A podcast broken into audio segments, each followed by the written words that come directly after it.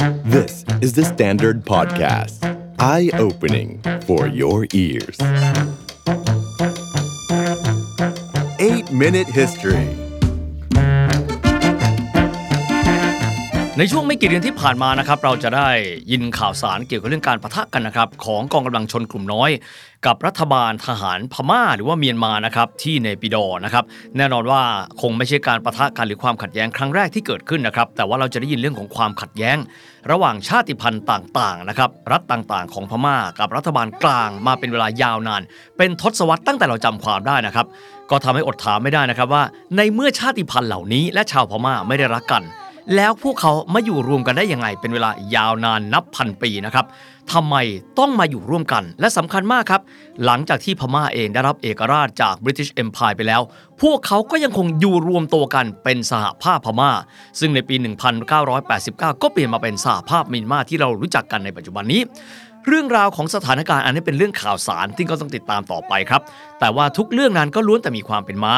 มีประวัติศาสตร์ที่เป็นที่มาเป็นจุดกำเนิดของพวกมันครับ และประวัติศาสตร์ 8 นาทีใน episode ต่อจากนี้ก็ขอเรียบเรียงข้อมูลอันแสนยุ่งเหยิงให้เข้าใจกันแบบง่ายที่สุดนะครับ เรื่องนี้แล้วเนี่ยนะครับก็คือความขัดแย้งครับของชาติพันธุ์ซึ่งบางครั้งก็เรียกกันว่าชนกลุ่มน้อยเนี่ยนะครับในเมียนมาเนี่ยนะครับมีกันมาตั้งแต่ยาวนานเลยเรามองย้อนกลับไปโน่นเลยนะครับเป็นหลักพันปีเลย สมัยกำเนิดขึ้นของอาณาจักรผู้กามของพระเจ้าอนุรธามังชอบ ผ่านการเวลานะครับทั้ง 3 จักรวรรดินะครับของพม่ามาจนกระทั่งถึงยุคราชวงศ์สุดท้าย ก็คือยุคราชวงศ์โก้นบองของอังวะนั่นแหละครับ จากนั้นครับ 100 ปีอยู่ภายใต้การปกครองของ British Empire ที่เขาเรียกกันว่า British Rule in British Burma การรุกรานพม่าของจักรวรรดิอังกฤษตามด้วยช่วงสงครามโลกครั้งที่ 2 ครับ ที่กองทัพพระจักรพรรดิญี่ปุ่นบุกเข้าไปในพม่า จากนั้นก็จบลงด้วยความพ่ายแพ้ในเวลาต่อมา การจบลงของจักรวรรดินิยมอังกฤษในพม่า สัญญาระหว่างนายพลอองซานกับนายกรัฐมนตรี Labour ของอังกฤษนะครับก็คือเคลเมนต์ แอตลี สนธิสัญญาปางหลวงที่มีการลงนามกันนะครับที่รัฐฉาน ซึ่งถือได้ว่าเป็นแกนกลางของปรากฏการณ์ที่เกิดขึ้นในเวลานี้ การรัฐประหารยึดอำนาจของนายพลเนวินจากอูนุในปี 1962 ทุกอย่างที่ไล่เลียงมานี้ครับล้วนแต่มีอิทธิพลต่อสิ่งที่เกิดขึ้นว่าในเรื่องของความขัดแย้ง ระหว่างชาติพันธุ์ที่ใหญ่ที่สุดคือพม่า และชาติพันธุ์คนกลุ่มน้อยมาทั้งสิ้นครับ แต่ก่อนที่เราจะเดินหน้าไปสู่ประวัติศาสตร์นะครับ เรามาดูรูปแบบการปกครองนะครับของสหภาพเมียนมาที่เราคุ้นเคยกันนะครับ บางคนก็เรียกกันว่าสหภาพพม่าเพราะยังติดชื่อเดิมกันอยู่ พม่าถ้าเราไปมองนะครับลักษณะเชิงภูมิศาสตร์แล้วเนี่ยหน้าตาของพม่าคล้ายๆ กับไทยครับก็คือหน้าตาเหมือนขวานแหละครับเพียงแต่ว่าคมขวานของสองประเทศก็จะหันออกกันไปคนละทิศนะครับโดยที่ด้ามขวานของทั้งสองประเทศก็วิ่งคู่ขนานกันลงมาก็ตามเทือกเขาตะนาวศรีนั่นแหละครับทีนี้ถ้าดูแผนที่ของสหภาพเมียนมาไปแล้ว จะพบว่ามีการแบ่งพื้นที่การปกครองออกเป็นแบบนี้ครับ ท่านจำคำนี้ไว้นะครับ 7 ภาค 7 รัฐคำว่าภาคก่อนครับ ถ้าเป็นภาษาอังกฤษตรงคำว่า divisions มีความหมายว่าพม่าก็จะมี 7 divisions คำว่า divisions หมายถึงพื้นที่ราบลุ่มที่มีชนชาติพันธุ์พม่านะครับที่เป็นชนกลุ่มใหญ่ มีอิทธิพลสูงสุดในประเทศเป็นส่วนใหญ่นะครับ ภาคทั้ง 7 ได้แก่อะไรกันบ้างครับ ย่างกุ้ง อิราวดี พระโค มันเดเล มิงเว และสงไง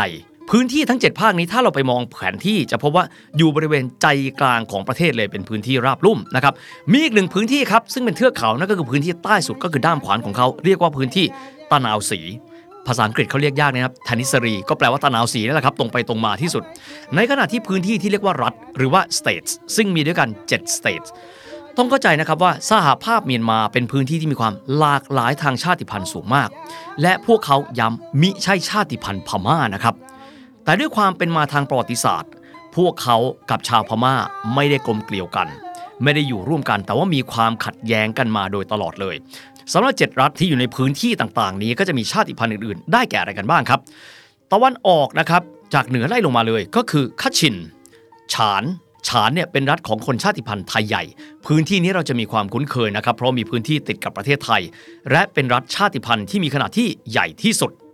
ถัดมาครับก็คือกะยา กะเหรี่ยงก็จะมีพื้นที่ติดกับประเทศไทยเช่นเดียวกัน ลงมาอีกนิดหนึ่งก็จะเป็นรัฐมอญนะครับ ส่วนทางตะวันตกของเขาก็จะมีรัฐยะข่าย บางทีก็เรียกอารากัน บางทีก็เรียกว่าราคีน อีกหนึ่งรัฐครับที่หันหน้าไปทางอินเดียนั่นก็คือรัฐชิน เริ่มต้นกันที่ภูมิศาสตร์พม่าก่อนนะครับ พวกเขาเนี่ยมีอินเดียอยู่ทางทิศตะวันตกนะครับมีจีนอยู่ทางตอนเหนือ มีไทยอยู่ทางตะวันออก สิ่งนี้เองครับ ถ้าเรามองไปแล้ว บางคนเขาเรียกกันว่าพม่านะเป็น anthropologist paradise คือพื้นที่ที่มีความหลากหลายทางชาติพันธุ์เชิงมนุษยวิทยามาก พวกเขามีวัฒนธรรมที่แตกต่างหลากหลาย ภาษาแตกต่างหลากหลาย และมีเพียงข้อเดียวที่อาจจะเป็นข้อยึดโยงร่วมกัน คือเกือบทุกฝ่ายใช้คำว่าเกือบนะครับ เพราะไม่ใช่ทุกแห่ง ก็คือการที่พวกเขานับถือพุทธศาสนานิกายเถรวาทเป็นศาสนาหลักนะครับ เดี๋ยวมาดูครับที่บอกว่าเกือบแสดงว่าไม่ใช่ทั้งหมด และที่เหลือนั้นนับถือศาสนาอะไรกันบ้างนะครับ ก่อนที่จะเดินหน้าไปปูพื้นสักเล็กน้อยครับว่า พม่าเองนะครับมีพื้นที่ใหญ่กว่าประเทศไทยเล็กน้อย ประเทศไทยมีประมาณสัก 5 0 0แสนตารางกิโลเมตร ในขณะที่เมียนมานั้น จะมีพื้นที่ใหญ่กว่าเราประมาณ 20%ก็คือประมาณ 6 0แสนกว่าตารางกิโลเมตร พลเมืองของเขานะครับเป็นชาวพม่าก็คือชาติพันธุ์ที่ใหญ่ที่สุดประมาณ 70%ในขณะที่ อันดับที่ 2 ครับ มีประมาณ 9%นั่นก็คือไทยใหญ่อยู่ที่ฉาน อีก 7%นั้นเป็นกะเหรี่ยงครับ ส่วนมอญมีเล็กน้อยมากครับ ประมาณ 2%ชาติอื่นก็กระจายกันไปเล็กน้อยครับ จากการที่แต่ละชาติเองมีอัตลักษณ์หรือมีเอกลักษณ์ของตัวเอง พูดภาษาต่างกัน ไม่ได้เป็นอันหนึ่งอันเดียวกันตลอดประวัติศาสตร์ที่ผ่านมาของประเทศนี้ตั้งแต่เป็นอาณาจักรเป็นจักรวรรดิเป็นอาณานิคม พวกเขาขัดแย้งกันตลอดมา และมีชาวพม่า กลุ่มชาติ กลุ่มชาติพันธุ์ปกครองที่มีขนาดใหญ่ที่สุด มิได้ใช้หลักการแห่งความเท่าเทียมในการปกครอง พม่านั้นภาษาอังกฤษสะกดได้สองแบบนะครับ ถ้าเรียกกันว่าชนชาติพม่า สะกดว่าบามา B A M A R ถ้าเป็นประเทศ British Burma B U R M A นะครับ ทีนี้เราไปดูยุคก่อนนะครับ ที่พม่าจะตกเป็นอาณานิคมของ British Empire วิธีที่ง่ายที่สุดในการอธิบายประวัติศาสตร์พม่าที่ยาวนานหลายร้อยปีจนเกือบพันปีนั้น คือเราไปดูอนุสาวรีย์สามมหาราชของพม่าครับ เวลาที่พูดถึงเมืองเนปิโดเราก็จะเห็นอนุสาวรีย์ใหญ่ยักษ์นี้เขาเรียกว่าอนุสาวรีย์สามมหาราชนะครับเป็นการสะท้อนออกซึ่ง 3 ยุคที่พม่านั้นเป็นจักรวรรดิที่ยิ่งใหญ่มากปฏิมากรรมนะครับของสามมหาราชประกอบไปด้วยพระองค์ที่หนึ่งครับ พระเจ้าอนุรธามังช่อ แห่งอาณาจักรพุกาม พระองค์ถัดมาครับก็คือบายินนองกยอดินนรธา คนไทยรู้จักในนามของบุเรงนอง แห่งตองอู หรือว่าหงสาวดี พระองค์ที่ 3 คือพระเจ้าอลองมินตยาจี บางคนเรียกว่าพระเจ้าอลองมินตยาคยี คนไทยรู้จักกันในนามของพระเจ้าอลองพญาแห่งชเวโบ ราชวงศ์สุดท้ายก็คือโก้นบอง การเริ่มต้นของประเทศที่ปัจจุบันเป็นสหภาพเมียนมานะครับเริ่มต้นในศตวรรษที่ 11 นะครับก็คือเรามองย้อนกลับไปประมาณ 1,000 ปีที่แล้ว และมหาราชพระองค์แรกก็คือพระเจ้าอโนรธามังช่อ เป็นจุดกำเนิดของประวัติศาสตร์พม่าอย่างเป็นทางการครับ ณ เวลานั้นอาณาจักรผู้กามของพระองค์ ไม่แต่เพียงที่จะครอบครองพื้นที่ราบลุ่มใจกลางพื้นที่ ที่วันนี้เป็นสหภาพเมียนมาแต่เพียงแค่นั้น แต่ยังได้มีการขยายจักรวรรดิของพระองค์ครับไปยังพื้นที่รอบๆนะครับ ซึ่งก็เป็นพื้นที่ซึ่งอาจจะอยู่ที่ที่ราบสูง หรือว่าบนภูเขาของชาติพันธุ์อื่นๆ เช่น ยะข่ายและชินทางตะวันตกก็คือหันหน้าติดไปทางอินเดีย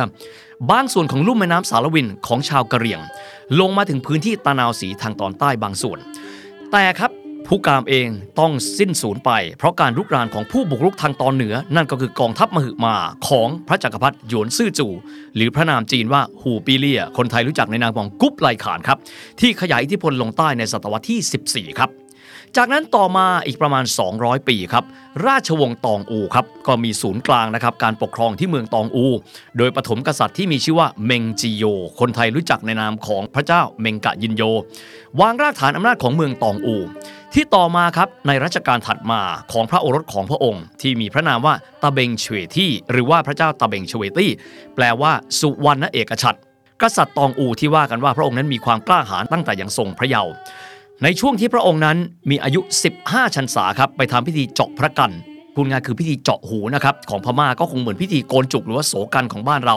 เป็นการบอกว่าเด็กคนนี้ตอนนี้กลายมาเป็นคนหนุ่มเต็มตัวแล้วนะครับณเวลานั้นพระองค์เข้าไปทำพิธีการเจาะพระกันที่เจดีย์พระธาตุชเวมอดอบางคนเรียกพระธาตุมุเตานะครับที่หงสาวดี หงสาวดีไม่ใช่พื้นที่ของพม่านะครับแต่เป็นพื้นที่ของชาวมอญ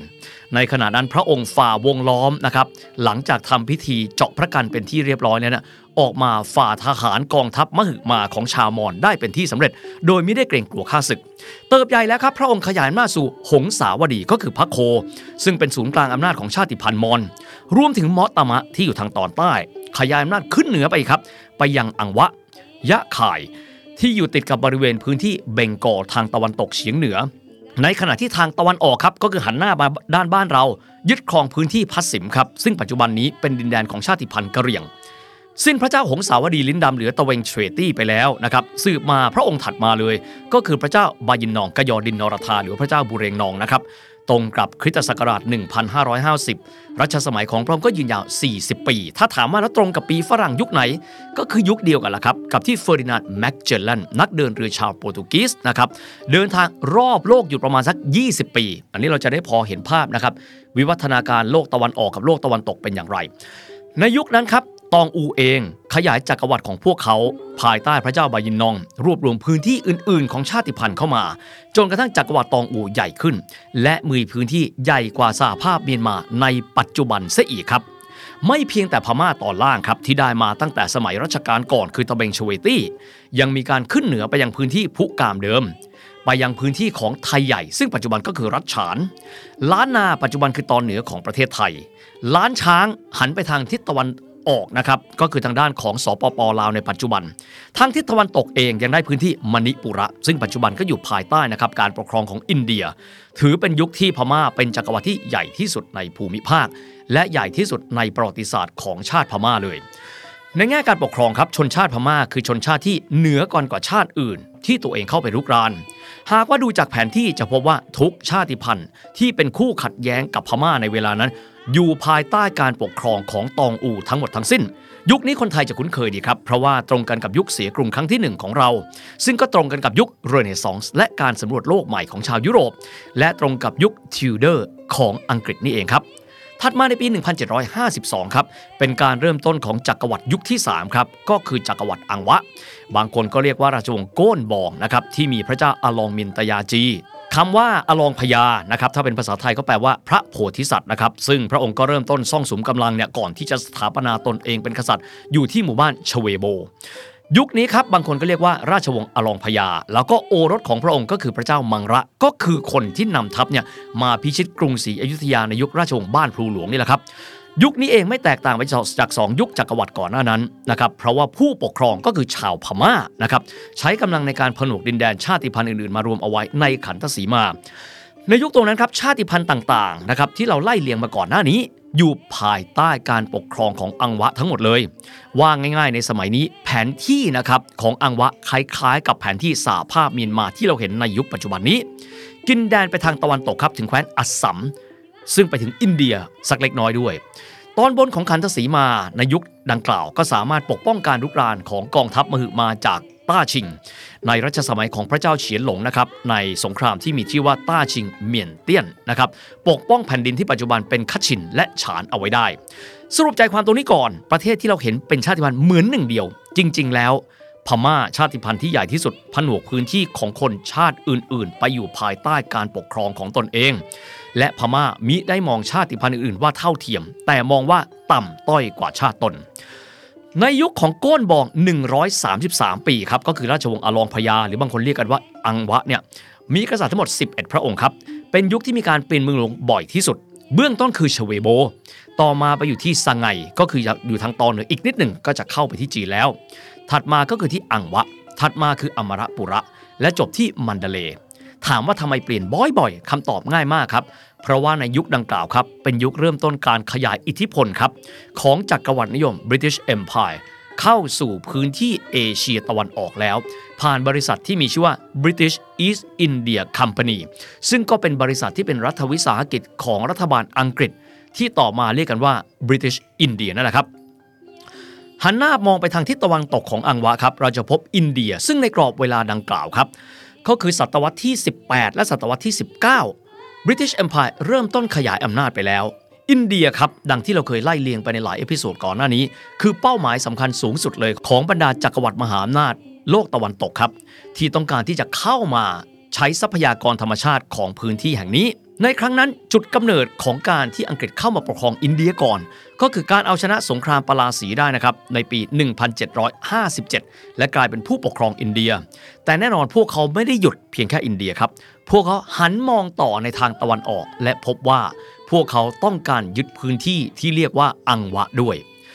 อังกฤษมีการประกาศสงครามนะครับกับราชวงศ์โก้นบองหรือว่าราชวงศ์คองบองเนี่ยทั้งหมด 3 ครั้งด้วยกันนะครับก็กินเวลา 61 ปี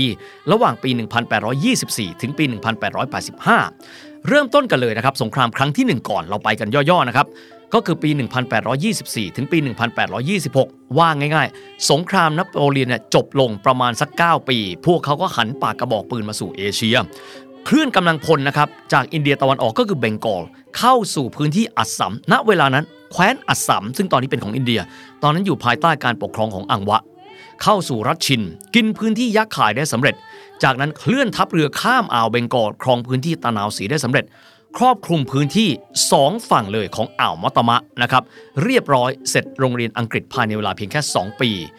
รัฐบาลของทางด้านอังวะไม่สามารถที่จะต้านทานได้แม้แต่น้อย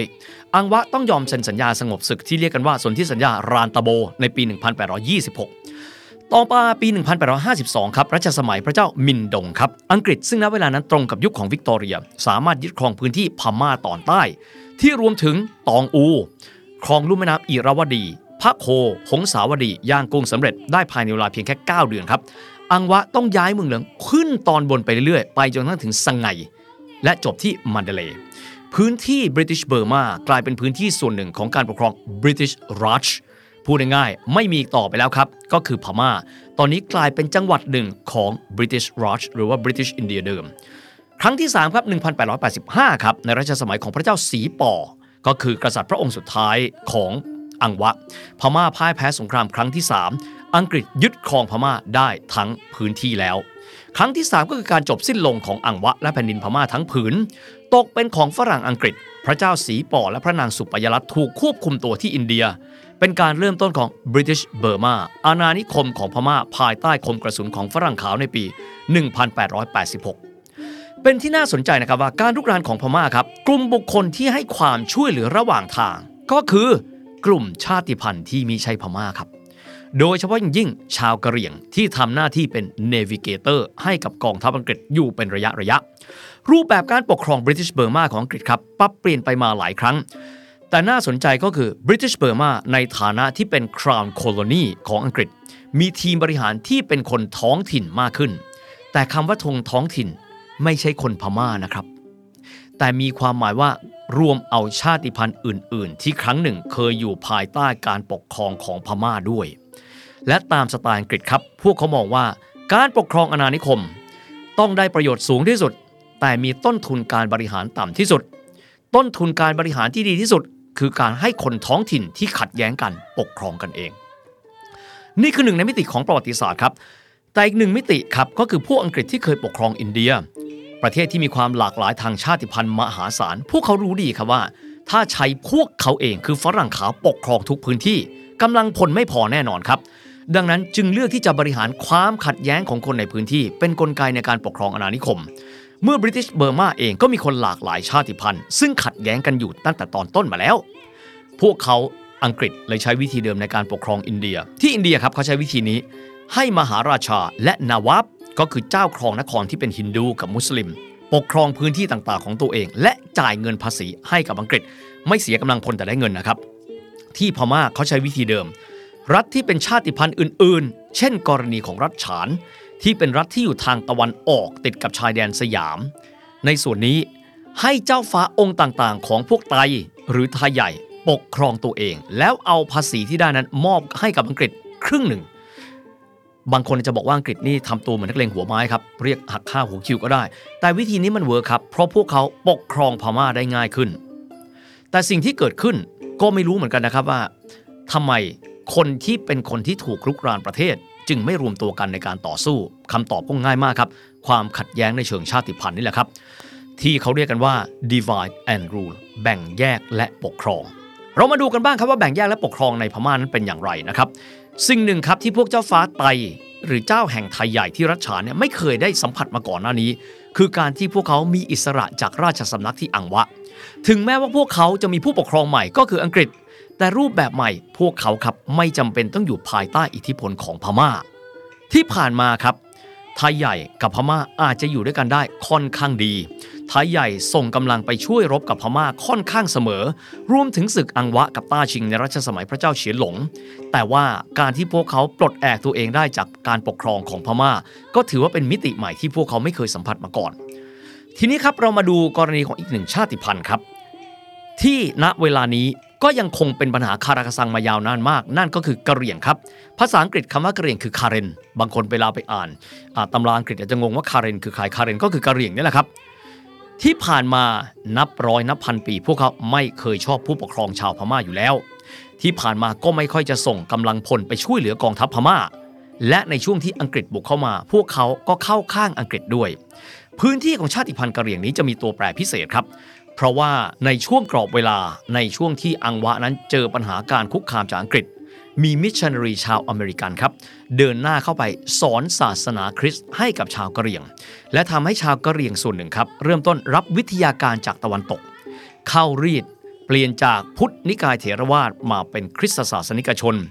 รวมถึงการที่หมอสอนศาสนาชาวอเมริกัน เอาตัวอักษรพม่าครับ ไปใช้ในภาษากะเหรี่ยงทำให้ชาวกะเหรี่ยง เริ่มต้นมีภาษาเขียนและมีวิทยาการมากขึ้น การเข้ามาของอังกฤษที่เป็นคริสกับกลุ่มชนชั้นนำกะเหรี่ยงที่ตอนนี้ก็เป็นคริสผนวกกับการที่พวกเขาไม่ชอบพม่าอยู่แล้ว และคงรู้สึกพอใจที่พม่าอยู่ภายใต้การปกครองของอังกฤษทำให้การปกครองพม่าในยุค British Rule นั้น ได้มีการผนวกเอาคนชาติพันธุ์เหล่านี้รวมถึงกะเหรี่ยง เข้ามาเป็นชนชั้นปกครองมากขึ้นครับในในพูดถึงชาวกะเหรี่ยง และการที่อังกฤษนั้นมีการใช้คนชาติพันธุ์อื่นที่ไม่ใช่พม่า ในการร่วมปกครองในเวลานั้น อยากจะพูดถึงชายสักหนึ่งคนที่ถือว่าเป็นวีรบุรุษของชาวกะเหรี่ยงครับ ชายคนนั้นเป็นวีรบุรุษของสิ่งที่เรียกว่า รัฐอิสระกะเหรี่ยง ที่รู้จักกันในนามของกอทูเล ซึ่งต่อมาถูกสถาปนานะครับ เดี๋ยวจะไล่เลียงต่อไปนะครับ ซึ่งตลอดมาก็แข่งข้อต่อรัฐบาลกลางพม่า และวีรบุรุษท่านนั้นมีชื่อว่าซอบาอูจีครับท่านซอบาอูจีเป็นชนชั้นนำกะเหรี่ยงนะครับ ท่านเกิดที่พัสสิมก็คือในพื้นที่กะเหรี่ยงในปัจจุบันนี้แหละครับ ท่านได้รับการศึกษาจากอังกฤษนะครับ ศึกษาที่ลอนดอน ก่อนที่จะไปเรียนกฎหมายที่เคมบริดจ์จนสำเร็จในปี 1926 สอบได้ barrister หรือว่าเนติบัณฑิตอังกฤษ ก่อนที่จะกลับมาที่บริ t ิชเบอร์มาและรับใช้การปกครองอังกฤษในพม่า ได้รับการแต่งตั้งเป็นรัฐมนตรีสรรพากรของบริ t ิชเบอร์มาระหว่างปี 1937 ถึง 1939 ด้วย ถ้าลองจินตนาการดูนะครับว่าชาวกะเหรี่ยงครับได้เป็นรัฐมนตรีบนแผ่นดินพม่า ก่อนหน้านี้คงแทบจะเป็นไปไม่ได้เลย ถ้าหากว่าพม่านั้นอยู่ภายใต้การปกครองของชาติพันธุ์เดิมก็คือพม่า ไม่แต่เพียงเท่านั้นครับ นายกรัฐมนตรีพม่าในยุคนั้น ก็เป็นลูกผสมระหว่างมอญกับพม่า ไม่ใช่พม่า 100%ในฐานะที่เราเป็นคนไทยครับ บางทีเรามองไปเราอาจจะคิดว่า คนทุกคนที่อยู่ในพื้นที่ดังกล่าว ก็คือคนท้องถิ่นเหมือนกัน แต่ในความเป็นจริงแล้วสารคนพม่ากลุ่มบุคคลเหล่านี้คงไม่ใช่ชาติพันธุ์พม่า และในขณะที่ คนที่เป็นชาติพันธุ์อื่นๆ ก็คงรู้สึกว่านี่เป็นโอกาสที่พวกเขาได้เติบโตขึ้นมาเสมอเหมือนพม่าครับ แต่แน่นอนนะครับว่า ชาติผู้ปกครองเดิมอย่างพม่าไม่พอใจกับการที่อยู่ภายใต้ท็อปบูตของอังกฤษ และมองท่าทีของบรรดาชาติพันธุ์ต่างๆ โดยเฉพาะไทยใหญ่และกะเหรี่ยงอย่างเคืองแค้น รอวันเอาคืนเหมือนกันครับ บรรดาผู้กล้าชาวพม่าที่รวมถึงองซานที่ต่อไปจะเป็นตัวละครเอกใน episode ต่อไปกำลังหาทางครับว่า พวกเขาจะใช้วิธีการอะไร ในการที่จะได้รับเอกราชและอิสรภาพจากอังกฤษครับ